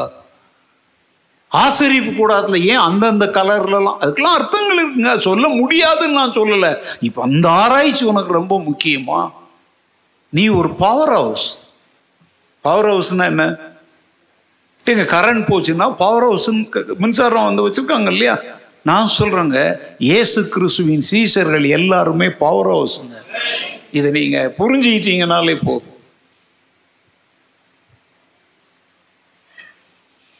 இயேசுவின் இடத்திலிருந்து அந்த வல்லமை புறப்பட்டது போல இன்றைக்கு நம் மூலமாக அவருடைய வல்லமை என்ன செய்யணும்? அப்போ அப்போ நாம போய் என்ன செய்யணும்? அது அசுத்தாவிகள் என்ன செய்யணும்? துரத்தணும். வியாதியஸ்தர் மேல் பிணியாளிகள் மேல் இரக்கம் கொண்டு மனதுருக்கம் கொண்டு கத்துடைய நாமத்தினாலே நாம் அவர்களுக்காக என்ன செய்யணும்? ஜெபிக்கணும். அசுத்த ஆவிகள் வியாதிகளை கொண்டு வந்திருந்தால் வெளியே போகும்படி கட்டளையிடணும். அல்ல லூயா இப்போ நான் இதை பேசும் பொழுது அந்தமான்ல இருந்து எத்தனை பேர் இதை கேட்டுக்கொண்டிருக்கிறாங்கன்னு எனக்கு தெரியாது. எங்களுடைய ஊழியத்திற்கு ஆண்டவர் திறந்த ஒரு பெரிய வாசலை நான் சொல்றேங்க. அங்க போன புதுசுல ரேஞ்சர் அப்படின்னா கிட்டத்தட்ட தாசில்தார்னு சொல்கிறோம் அது மாதிரி வனத்துறையில் அவர் ஒரு தாசில்தார் மாதிரி. அவருடைய வீட்டில் வாடகைக்கு நூற்றி ஐம்பது ரூபாய் அந்த நாட்டில் பெரிய பங்களா அதெல்லாம் பங்களா அது. எங்கள் வேறு வீடுகளுக்கு நூற்றி ஐம்பது ரூபாங்கிறது மிகப்பெரிய பணம் அது. வேறு வழி இல்லை. கத்துடைய ஊழியத்திற்காக என்ன செய்தோம்? அந்த வீட்டை வாடகைக்கு எடுத்தோம். எங்களுக்கு ஏபிசிடி அந்த நான் சொல்கிறதுக்கு இப்போ நல்லா கவனிங்க அந்த கேட்குறவங்களுக்கு சொல்கிறேன் விம்பர்லி கஞ்சில் தான் இது நடந்துச்சு. முதல் நாள் எடுத்து அந்த முதல் நாள் அங்கே தூங்கிட்டு காலையில் நாங்கள் இன்னும் அங்கே போய் சமைக்கிறக்குரிய எதுவும் வாங்கலை ஒன்றும் செய்யலாம் செட்டில் ஆகணும் இல்லையா? பக்கத்தில் இருக்கிற ஒரு டீ ஹோட்டலில் போயிட்டு டீ குடிச்சு பரோட்டா சாப்பிட்டு அங்கே அதான் கிடைக்கும் அங்கே மீன் குழம்பு. சாப்பிட போனால் அவங்கெல்லாம் எங்களை அப்படியே மேலே கீழே பார்க்குறாங்க எங்களை. ராஜேந்திரன் ஒரு டெய்லர் இருந்தாருங்க அவர் தமிழ்காரங்க சார் உங்களுக்குலாம் ஒன்றும் ஆகலையா சார்? நல்லா இருக்கிறீங்களா? சொன்னேன் ஏன் அப்படி கேட்குறீங்க நல்லா தானே இருக்கிறோம். உங்களுக்கு ஒன்றுமே ஆகலையா அப்படிங்கிறார். நான் சொன்னேன் என்ன சொல்லுங்க? அப்படின்னு சார் நீங்களாம் உயிரோட வருவீங்கன்னு நாங்கள் நினைக்கல. அது பூத் பங்களா சார். பூத் பண பூத்துனா ஓட்டு போடுற பூத்து இல்லை. பூத்னா பூதம். பூதம் வாழ்றப்பங்களா? அவங்க வந்து உங்களை ஏமாத்தி உங்க தலையில கட்டிட்டாங்க. நான் சொன்னேன் ஏசு எங்களோடு இருக்கிறார். அந்த வீட்டில் பூதம் இருந்துச்சோ இல்லையோ எங்களுக்கு தெரியாது. ஒருவேளை நேற்று நாங்கள் உள்ள போய் கால் வைக்கிற வரைக்கும் அங்கே இருந்திருக்கோம். ஆனால் அது இப்போ எங்கேயாவது ஓடி போயிருக்கும். ஏன்னா எங்களோடு இயேசு இருக்கிறார். ஏங்க அந்த ராஜேந்திரன் அப்படியே ஆச்சரியமா கேட்டாருங்க. துணிச்சலா பேசினேன். மற்றவங்க எல்லாம் சாப்பிடு நீங்க சாப்பிடுங்க அப்படின்னு ஏன்னா இப்படிதான். தான் நீ போய் சில சமயத்துல வாசல் திறக்க வேண்டியதில்லை. தானாவே வாசல் திறக்கும். அப்பவும் வாயை மூடிக்கிட்டு வராத. அந்தமானை விட்டு திரும்பி வரும் வரைக்கும் அந்த ராஜேந்திரன் என்னுடைய உயிர் நண்பராக இருந்தார். இஸ்லாமிய மக்கள் வாழ்கிற இடம் அது. ஆச்சரியமா பார்த்தாங்க. இந்த வீட்டில் இவங்க குடியிருந்து இப்படி அப்படியே உயிரோட வெளியே வர்றாங்களேன்னு சொல்லிட்டு. எவ்வளவு இஸ்லாமியர்கள் எனக்கு நண்பர்களாக இருந்தாங்க தெரியுமா? அவங்க வீட்டுக்குள்ளெல்லாம் சர்வசாதாரணமாக போவேன் சாப்பிடுவேன். ஒரு நாள் அந்த வீட்டு ஓனர் அவங்க வந்து கீழே இருக்கிறாங்க. அஞ்சு பிள்ளைங்க ஆறு பிள்ளைங்க மறந்துட்டேன். உண்மையிலே சொல்ல அந்த குடும்பத்தெல்லாம் கத்தர் இன்னும் ஆசீர்வதித்து பெருக செய்யட்டும். ஏன்னா அந்தமான்ல சுவிசேஷம் பரவுவதற்கும் சபைகள் உருவாகுவதற்கும் எங்களுக்கு ஒரு முதுகெலும்பை போல இருந்த குடும்பம் அந்த குடும்பம். சுவிசேஷத்தில் எங்களுக்கு உடன் வேலையாட்களாய் இருந்தவங்க. எங்களுக்காக கழுத்தையும் கொடுக்க மனதாய் இருந்தவர்கள். எத்தனை வருஷங்களாயிடுச்சு. ஆனால் நான் இன்னும் அதை நான் மறக்கலை. அவங்களுடைய எல்லாருடைய பேரும் எனக்கு ஞாபகம் இல்லை. ஆனால் நான் அந்த குடும்பத்தை நினைக்கும் போதெல்லாம் கத்திற்கு ஸ்தோத்திரம் சொல்கிறேன் கட்சிக்கப்பட்டவங்கெல்லாம் இல்லை. ஒரு நாள் மேலே உட்காந்து ராத்திரி அங்கெல்லாம் அந்த மாதிரிலாம் ஆறு மணிலாம் வந்து இங்கே நமக்கு ராத்திரி ஒரு மணி ரெண்டு மணி மாதிரி இருக்குன்னா அங்கே ஒன்றுமே கிடையாது இல்லை மரங்களும் காடுகளும் தெருவிளக்குகள் கூட இருக்காது. நான் உட்காந்து படித்து ஏதோ ஆராய்ச்சி பண்ணிகிட்ருக்குறேன். மற்ற என் நண்பர்கள்லாம் படுத்துட்டாங்க. திடீர்னு கீழே இருந்து அண்ணா வாங்கண்ணா வாங்கண்ணா ஓடி வாங்கண்ணா அப்படின்னு சொல்லி சத்தம் போடுறாங்க. அவங்க வீட்டுக்கார் வந்து அவர் ஆஃபீஸர் அதனால் வாரத்துக்கு ஒரு முறை தான் அவர் வர முடியும். காடுகளுக்குள்ளே போய் அவர் தங்கிட்டு வருவார். உடனே மேலேருந்து நான் வேகமாக கீழே இறங்கினா அப்புறம் தூங்கிட்டு இருந்த என்னுடைய உடன் மிஷினரிகளும் அப்புறம் இங்கே இங்கே கட்டிக்கிட்டு கரைங்கி ஓடி வந்தாங்க. கீழே போய் பார்த்தா அந்த அம்மா பேர் வந்து மரியம்மா. நான் வந்து கதையெல்லாம் சொல்லலை ஜீவனுள்ள சாட்சி சத்தியத்தை சொல்லிக்கிட்டு இருக்கிறேன். இந்த ஈசி சேர்னு சொல்லுவாங்க பார்த்தீங்களா மரக்கட்டையில் துணி ஒன்று போட்டிருப்பாங்க வேணா அப்படி இழுத்துக்கலாம் அந்த இதெல்லாம் அது இருக்கான்னு தெரில ஈசி சேர்னு சொல்லுவாங்க. அந்த சேரில் அந்த அம்மாவை அப்படி படுக்க வச்சிருக்கிறாங்க. பிள்ளைங்கெல்லாம் ரெண்டு பக்கம் பயந்து நடுங்கி அழுதுகிட்டு இருக்கிறாங்க. நல்லா கவனிங்க. ரெண்டு கண்ணும் ரெண்டு கோழி மூட்டை மாதிரி வெளியே வந்து உட்கார்ந்துருக்குது. நாக்கு இவ்வளோ நீளத்துக்கு தூங்கிட்டு இருக்குது. யாராவது எங்கேயாவது இதை பார்த்துருக்கீங்களா? எங்க திகிலூட்டும் பேய் கதை இல்லை. நடந்ததை சொல்றேன். என் ஊழியத்தில் என் வாழ்க்கையில் நடந்ததை நான் சொல்றேன்.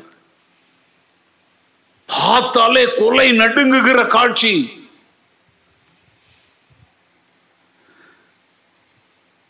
அப்படியே பார்த்தேன். என்ன செய்த அப்படின்னு அம்மா அந்த பிள்ளைங்களை கேட்டேன். அம்மாவுக்கு அப்பப்படி அப்பப்போ இப்படி அவங்க மலையாளிஸ் அவங்க மலையாளத்தில் பேசுகிறாங்க இப்படி வந்துடும் அம்மாவுக்கு ஆஸ்மா இருக்குது. இந்த ஆஸ்மா ரொம்ப ஆயிடுச்சுன்னா கண்ணெல்லாம் இப்படி வெளியே வந்துடும் நாக்கெல்லாம் இப்படி வெளியே வந்துடும்ண்ணா அப்படின்றாங்க. உடனே அப்படி நான் பார்க்கும் பொழுது பர்சுத்தாவியானவருடைய பலன் குணமளிக்கும் வல்லமைனா என்னன்னு சொல்றதுக்காக இப்போ சொல்றேன். கவனிங்க. கதை கேட்காதீங்க. சத்தியத்தை கவனிங்க. இப்போ அந்த கேமரா இருக்கிற இடத்துல வந்து அந்த அம்மா அப்படி படுக்க வச்சிருக்காங்க அது செத்த பணம் மாதிரி அப்படி கிடக்குறாங்க. அப்படி தூங்கிட்டு பயங்கர காட்சி. அவங்கள அப்படி உற்று பார்த்தேன். மிஷினரிகள்கிட்ட சொன்னேன் ஜெபம் பண்ணுங்க எல்லாரும். மெதுவா உங்க மனதில் என்ன செய்யுங்க? ஜெபம் பண்ணுங்க. அப்படின்னு சொல்லிட்டு நான் அந்த அம்மாவை அப்படியே பார்க்குறேன். ஆண்டவர் என்கிட்ட சொல்கிறார் பரிசுத்த ஆவியானவர் சொல்கிறாருங்க ரூபன் இது ஆஸ்மா இல்லைப்பா இது அசுத்த ஆவி. இந்த குடும்பத்தை பிசாசு உள்ள காலமாக ஆஸ்மா ஆஸ்மான்னு சொல்லி என்ன பண்ணி வச்சிருக்கிறான்? ஏமாற்றி வச்சிருக்கிறான். போ போய் நான் உனக்கு கொடுத்த அதிகாரத்தின்படி கட்டளையிடு அப்படின்னார். ஏங்க எல்லாம் கிட்ட போற பயந்துட்டு இருக்கிற காட்சி. பக்கத்தில் போனேன். என் கரங்களை இப்படி உயர்த்தி சொன்னேன். ஆஸ்மா என்கிற பெயரிலே நீண்ட காலமா இந்த தாயை கட்டி வைத்து அடிமைப்படுத்திருக்கிற அசுத்தாவியே இந்த மகளை விட்டு வெளியேறு அப்படின்னு சொன்னாங்க. ரெண்டு கண்ணு உள்ள போயிடுச்சு நாக்கு உள்ள போயிடுச்சு. அப்படியே அந்தம்மா நல்லா கவனிங்க இதுதான் அந்தமான்ல நாங்கள் போய் முதல் முதலாக ஆதாயம் செய்த குடும்பம். அவங்க வந்து இந்த ஜாக்கபைட்ஸ்னு சொல்கிற கேரள அவங்கெல்லாம் வந்து கத்தோலிக்கரை விட வைராக்கியமானவங்க முழு குடும்பமும் கத்தரை ஏற்றுக்கொண்டாங்க. அந்த பகுதியே கலைஞ்சிச்சு அவர் வந்து ஒரு பெரிய ஆஃபீஸர் ரேஞ்சர் அப்படின்னா அவங்க ஒரு பெரிய தகுதி உள்ளவங்க. அவர் வீட்டில் முழு குடும்பமும் அந்த மார்க்கம் மதம் வழிபாடுகளை விட்டுட்டு இந்த பெந்த கோஸ்தை பசங்க வந்து நடத்துற ஜப கூட்டத்தில் போய் உட்கார்ந்து இருக்கிறாங்க அப்படின்னா அது ஊர் உலகமே பார்க்குற காட்சிங்க. நான் சொல்றேன் அன்றைக்கு அந்த அம்மாவை விட்டு வெளியின அந்த அசுத்தாவி மீண்டும் அந்த அம்மாவுக்கு ஒரு முறை கூட ஆஸ்மாலாம் வரல. நல்லா கவனிச்சுக்கோங்க குணமளிக்கும் வல்லமை என்பது வேற ஒன்றும் இல்லை இது மனித மூளை. தொண்டையில கத்துறதுல வர்றதில்ல. பரிசுத்த ஆவியானவர் கொடுக்கிற வல்லமையில வர்றது. இப்ப நானே இருந்திருந்தா கூட அண்டவரே அப்படின்னு ஜெபம் பண்ண ஆரம்பிச்சிருப்பேன். சில சமயத்துல அசுத்த ஆவிகளை துரத்துவதற்கு ஜபிக்க கூடாது கட்டளை கொடுக்கணும்.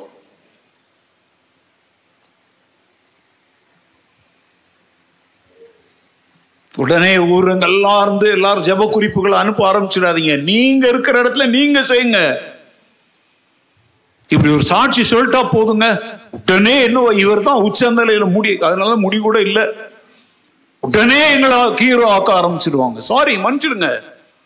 இந்த குணமளிக்கும் வல்லமையை எந்த நாட்டில இருந்து நீ கேட்டுக்கிட்டு இருந்தாலும் உன் மூலமாய் வெளிப்பட வேண்டும் என்று தேவன் விரும்புகிறார். உன் மூலமாய் குணமாக்கப்படுகிற ஆத்துமாக்கள் நிமித்தம் தேவன் என்ன அடையணும்? மகிமை அடைய வேண்டும். ஏன்னா இயேசு தன் சீஷர்களுக்கு கொடுத்த அதிகாரம் இன்றைக்கும் அப்படியே தான் இருக்குது. அது ஆண்டவர் வாபஸ் எல்லாம் வாங்கல.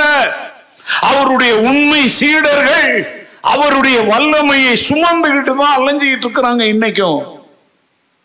லேலுயா இந்த மாதிரி இப்ப நான் ஒன்று தாங்க சொல்லியிருக்கிறேன்.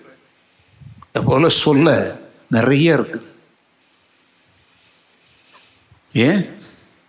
இங்க வந்து உட்கார்ந்துருக்கிற நீங்க முதல் முதல் இந்த ஆலயத்துக்கு வரும்போது எப்படி வந்தீங்க? உங்க வாழ்க்கையில் ஆண்டவர் எத்தனை அற்புதங்களை செய்தார்? அல்லேலூயா. ஒருத்தங்க இங்க இல்ல. பேரை சொல்ல விரும்பல. அவங்க யாருன்னு கூட தெரியுங்க அந்த காலத்தில் இந்த ஒயரில் வர்ற டெலிஃபோன் அது வந்து நான் ஒன்று வந்து சோகத்தில் மாட்டி வச்சுருந்தேன். ஒரு நாள் திடீர்னு சொல்லி ஒரு புதன்கிழமை ராத்திரி எனக்கு ஒரு கால் வந்துச்சு. இந்த பிள்ளை கடை அந்த கல்ற இருக்கு அந்த ரோட்டில் நடந்தது தான். உடனே காலினுடைய மறுபக்கத்துல இருந்து யாரோ ஒருத்தங்க பேசுகிறாங்க ஒரு ஈன குரல் ரொம்ப மெல்லிய குரலில். என் நம்பர் எப்படி கிடைச்சதெல்லாம் இதெல்லாம் ஒன்றும் தெரியாது. அதெல்லாம் அப்புறம் கதை என்ன இப்போ இன்னைக்கு சேர்ச்சில் அவங்க நல்ல ஆக்டிவாக நல்ல பலமுள்ள விசுவாசியாக இருக்கிறாங்க. எங்கள் குடும்பத்தோடு இருக்கிறாங்க. இப்போ இன்னைக்கு பயில் ஸ்டடிக்கு வரல அவங்க. அவங்க பேரை கேட்டாலே தெரியுது அவங்க கிறிஸ்தவங்க இல்லைன்னு சொல்லி சொல்கிறாங்க நான் இப்போ வந்து கித்வாய் ஹாஸ்பிட்டலில் இருக்கிறேன். எனக்கு கேன்சர் நாளைக்கு எனக்கு ஆப்ரேஷன் பண்ண போகிறாங்க நான் பிழைப்பனா சாவனான்னு எனக்கு தெரில நீங்கள் எனக்காக என்ன பண்ணுங்க? ஒரு ஜெபம். அவங்கக்கிட்ட வந்து நீங்கள் யார் அட்ரஸ் யார் கொடுத்தா ஃபோன் நம்பர் யார் கொடுத்தான்னு கேட்குற நேரமா அது ஃபோனை அப்படியே வச்சுட்டு நான் சொன்னேன் நாளைக்கு தானே ஆப்ரேஷன் ஒன்றும் கவலைப்படாதீங்க. நீங்கள் ஆப்ரேஷன் தேட்டருக்குள்ளே போகும்போது ஆப்ரேஷனுக்கு முன்னாடி நினைவு இருக்கிற வரைக்கும் இயேசுவே உண்மை நான் விசுவாசிக்கிறேன். எனக்கு மனம் இறங்கும். அப்படின்னு ஒரு ரெண்டு வார்த்தை சொல்லுங்க.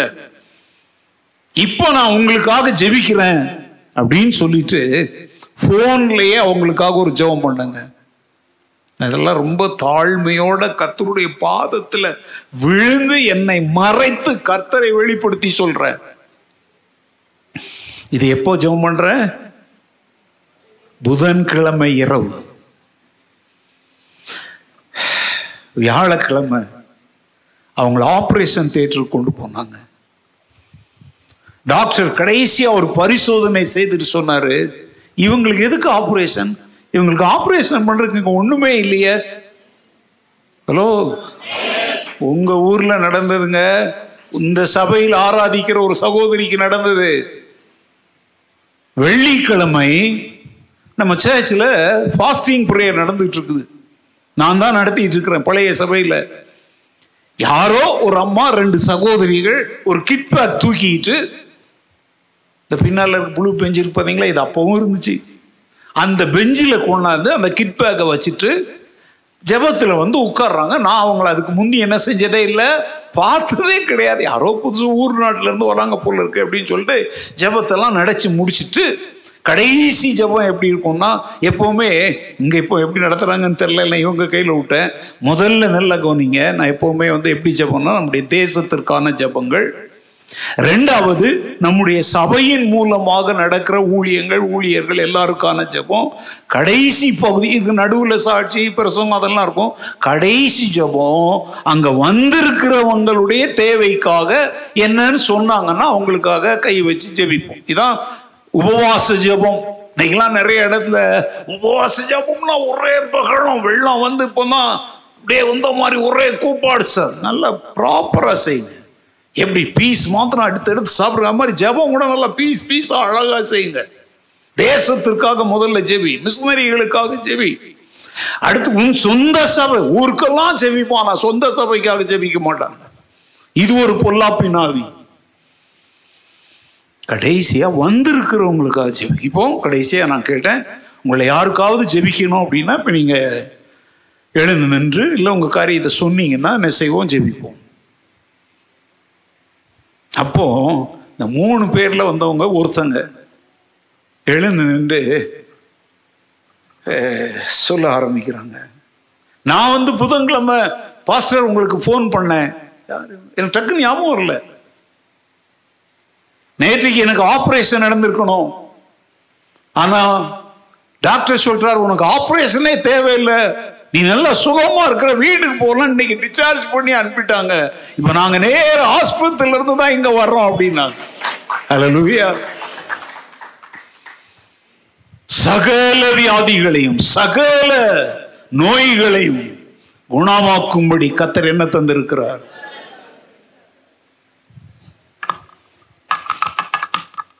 ஒரு நாள் நான் அந்த சகோதரி கையிலேயே மைக்கு கொடுத்து ரெண்டு சர்ச்சிலையும் ரெண்டு ஆராதனையிலையும் சாட்சி சொன்னா சொல்லிட்டாங்க அவங்க. இப்போ நான் சொல்லும்போது உங்களுக்கு ஞாபக சக்தின்னு ஒன்று இருந்தால் யாரை சொல்கிறேன்னு தெரியும். இன்னைக்கு கூட நல்லா ஆக்டிவாக என் அப்பான்னு கூப்பிடுறாங்க. அவ்வளோ சந்தோஷமாக இருக்கிறாங்க. ரெண்டு பிள்ளைகள் பெற்று அப்போ அவங்களுக்குலாம் பிள்ளைங்க இல்லைங்க. அதுக்கப்புறம் தான் அவங்களுக்கு பிள்ளைகள் பெற்று உடைந்த வாழ்வு திரும்ப ஒன்றாகி இன்னைக்கு எவ்வளோ மகிழ்ச்சியான குடும்பமாக இந்த திருச்சபை திருச்சபையில் இருக்கிறாங்க. அவ்வப்போது எங்கள் வீட்டுக்கு வருவாங்க வாழ்ந்து எங்கள் ஜீவனை எடுத்துட்டு அப்படின்னா அதில் உட்காந்து சோறக்க பொங்கி கொண்டாந்து கொடுத்து ஏன்? அவங்க பெற்ற நன்மை சாதாரணமானதல்ல. இன்றைக்கும் உலகத்தை கலக்குகிறவர்களாய் நாம் வாழ வேண்டும் என்று தாங்க தேவன் நம்மை உயிரோடு வச்சிருக்கிறார். அல்லலூயா இப்போ சொல்லுங்க ஏன்? ஆண்டவர் குணமாக்க முடியாதவரா? உன் விசுவாசம் உன்னை ரட்சித்தது இதை செய்ய எனக்கு வல்லமை உண்டு என்று என்ன செய்கிறீர்களா? ஆம் விசுவாசிக்கிறோன்னு ஆண்டவர் என்ன ஆகுறாரு? கண் குருடருடைய கண்கள் திறக்குது குஷ்டரோகிகள் என்ன ஆகுகிறார்கள்? சொஸ்தமாகுகிறார்கள் இதே மாதிரி வசனம் வாசிக்க வேண்டாம். லூக்கா ஒன்பது ஒன்றுலையும் சொல்கிறார் நேரம் ஆயிடுச்சு. லூக்கா ஒன்பது ஒன்றில் அவர் தம்முடைய பனிரெண்டு சீசரையும் வரவழைத்து சகல பிசாசுகளையும் துரத்தவும் வியாதி உள்ளவர்களை குணமாக்கவும் அவர்களுக்கு வல்லமையும் அதிகாரமும் கொடுத்தார். ரோமர் பதினைந்து பதிமூன்றில் இப்படி வாசிக்கிறோம். ரோமன்ஸ் பிப்டீன் தேர்ட்டீன் பரிசுத்த தாவியின் பலத்தினாலே உங்களுக்கு நம்பிக்கை பெருகும்படிக்கு நம்பிக்கையின் தேவன் விசுவாசத்தினால் உண்டாகும் எல்லாவித சந்தோஷத்தினாலும் சமாதானத்தினாலும். உங்களை அல்லேலூயா பரிசுத்த ஆவியின் பலத்தினாலே உங்களுக்கு நம்பிக்கை. ராத்திரி வேளையில் நம்ம ஜெபிக்க போறதுக்கு முன்னாடி இங்கேயோ உலகத்தின் எந்த பகுதியிலேயோ நொந்து நொறுங்கி உடைந்து சிதைந்து சின்ன பின்னமாகி இந்த வார்த்தைகளை கேட்டுக்கொண்டிருந்தார். உங்களுக்கு நம்பிக்கையூட்டும் கத்துடைய வார்த்தையை சொல்லுகிறேன். நான் பிரசங்கிக்கிற நீங்கள் ஆராதிக்கிற இயேசு கிறிஸ்து இன்றைக்கும் உங்களையும் என்னையும் குணமாக்க வல்லவராகவே இருக்கிறார். பரிசுத்த ஆவியானவருடைய வல்லமை உம்முடைய உச்சந்தலை முதல் உள்ளங்கால் வரை பாய்ந்து ரத்தத்தின் அணுக்கள் எலும்புகள் மச்சைகள் திசுக்கள் எல்லாவற்றிலும் பாய்ந்து உங்களை குணமாக்க இன்றைக்கும் அது ஜீவனோடு இருக்கிறது. யாரோ எவனோ ஒரு உபதேசத்தை சொன்னான்னு சொல்லி இன்னைக்கெல்லாம் சுகமாக்குறதெல்லாம் இல்லை அப்படி இல்லை இப்படி இல்லைன்ற கள்ள உபதேசங்களில் விழுந்து போயிடும். ஆனால் அதே சமயத்தில் சுகமாக்குறாருன்னு சொல்லிவிட்டு நான் மாத்திரை எடுக்க மாட்டேன் மருந்து சாப்பிட மாட்டேன் அது பண்ண மாட்டேன்னு நூதன சீசராவும் மாறாதீங்க. சிலரை மருந்துகள் வியாதி உள்ளவனுக்கு யார் தேவை? வைத்தியன் தேவை என்று ஆண்டவர் சொல்லுகிறார். சில வியாதிகளை சாதாரண உணவின் மூலம் குணமாகும். சில வியாதிகள் குடிக்கிற ஒரு தண்ணீரால குணமாயிடும். சில வியாதிகள் மருந்துகளால் குணமாகும். ஆனால் கர்த்தரே குணமாக்குகிற வியாதிகளும் பலவீனங்களும் உண்டு. அதுக்கு தான் அவர் குணமாக்கும் வரத்தை தேவன் வைத்திருக்கிறார். லேலுயா உங்கள் வாழ்வின் எல்லா பகுதிகளிலும் நீங்கள் வல்லமை உள்ளவர்களாக வாழ வேண்டும் என்று தான் நமக்கு தேவன் யாரை கொடுத்திருக்கிறார்? பரிசுத்த? ஒரு உறுதியான திட நம்பிக்கையோடு இன்னைக்கு ராத்திரி வெளியே போங்க. இனிமேல் நொந்து நொறுங்கி போன யாரை பார்த்தாலும் கழுவுற மீன்ல நழுவுற மீன் மாதிரி ஓடாத. தைரியமாங்க நில்லு. அந்த மரியம்மாவுக்கு நான் ஒரு கட்டளை கொடுத்த பொழுது அசுத்தாவி விலகி போனது போல இன்றைக்கும் ஆண்டவர் வெளியரங்கமாக கிரியைகளை செய்ய அவர் விரும்புகிறார். அல்லேலூயா ஏன்னா பூமியின் மீதெங்கும் ராஜ்யத்தின் இந்த சுவிசேஷம் என்ன செய்யப்படணும்? பிரசங்கிக்கப்படணும். அற்புத அடையாளங்களின் பலத்தினாலே அந்த சுவிசேஷம் என்ன செய்யப்படணும்? உறுதிப்படுத்தப்படணும். பயப்படாதீங்க. தைரியமா ஜெபம் பண்ணுங்க. அசுத்தாவிகளுக்கு கட்டளை கொடுங்கள். என்ன செய்ய போறீங்க இட் இஸ் எ சேலஞ்ச் கிறிஸ்தவ வாழ்க்கைங்க சும்மா தானே சவுச்சோவை பாத் மாதிரி எல்லாத்தையும் மிக்சி இதெல்லாம் போட்டுக்கிட்டு தின்னுக்கிட்டு உட்காந்துருக்கிறது இல்லை. பண்ணை பிச்சு பிச்சு திங்கிற மாதிரி வாழ்க்கை இல்லை. பாதாளத்தை நடுங்க செய்கிற வாழ்க்கை. அல்லேலூயா என் வாழ்க்கையில் நாங்களாம் பெரிய சவால்களை எல்லாம் சந்தித்தேன். அப்படியே தூக்கி தூங்கிட்டு இருக்கணும். அப்படி தூக்கி எரியும் இயேசுவின் நாமத்தில் சொன்னோட அப்படியே அமைதியில் வந்து என் படுக்கையில் படுப்பேன். எவ்வளவு மக்கள் எனக்கு விரோதமாய் மந்திரவாதங்கள் எல்லாம் பண்ணி ஒரு நாள் மத்தியானம் நான் ஜெபிச்சுக்கிட்டு இருக்கிறேன். எனக்காக விரோதமாக என் பேரை சொல்லி ரெண்டு பேர் நெருப்பில் என்னத்தையும் அள்ளி போட்டுட்டு இருக்கிறாங்க. சாயங்காலம் ஒரு நாலு மணி இருக்கும். தன்ராஜ் தேவராஜுங்கிற சபையை சேர்ந்த ரெண்டு சகோதரர்கள் ஓடி வந்து ஐயா நீங்கள் எப்படி இருக்கிறீங்க? நல்லா இருக்கிறீங்களா? என்ன? அப்படின்னா இல்லை உங்களுக்கு விரோதமாக ரெண்டு மந்திரவாதி. நான் சொன்னேன் ஏற்கனவே மத்தியானமே ஆண்டவர் சொல்லிட்டாரு. அவங்க இப்போ வந்து சாயங்காலம் சொல்கிறாங்க வேலை முடிஞ்சிட்டு. நான் சொன்னேன் மத்தியானம் நான் ஜெபம் பண்ணிட்டு இருக்கும்போதே ஆ- அது யாருன்னு கூட காட்டிட்டார் ஆண்டவர். அதனால் நீங்கள் பயப்படாதீங்க. இல்லை நாங்கள் இன்னைக்கு ராத்திரி நீங்கள் ஒரு நாள் படுப்பீங்க. எப்போதும் என் கூட இருக்கிறவர் கத்தர். இதெல்லாம் எதற்கு சொல்ல தெரியுமா? இப்படிலாம் வெளியரங்கமான சில கிரியைகள் நடக்கும் பொழுதுதான் சந்திக்கப்படாத இடங்கள் எல்லாம் என்ன செய்யப்படும்? அற்பமான அந்த ஊழியண்டைக்கு கிட்டத்தட்ட நூற்றி இருபது மிஷினரிகளோடு அந்தமான் தீவில் ஜாம் ஜாம் நடந்துட்டு இருக்குது. எத்தனை அற்புதமான ஆலய கட்டடங்கள். ஏன்? மனித அறிவினால் அல்ல பரிசு தாவியானவரின் பலத்தினால. ராத்திரி வேளையில எல்லாரும் ஆண்டவரே அந்த காலம் திரும்பட்டும்.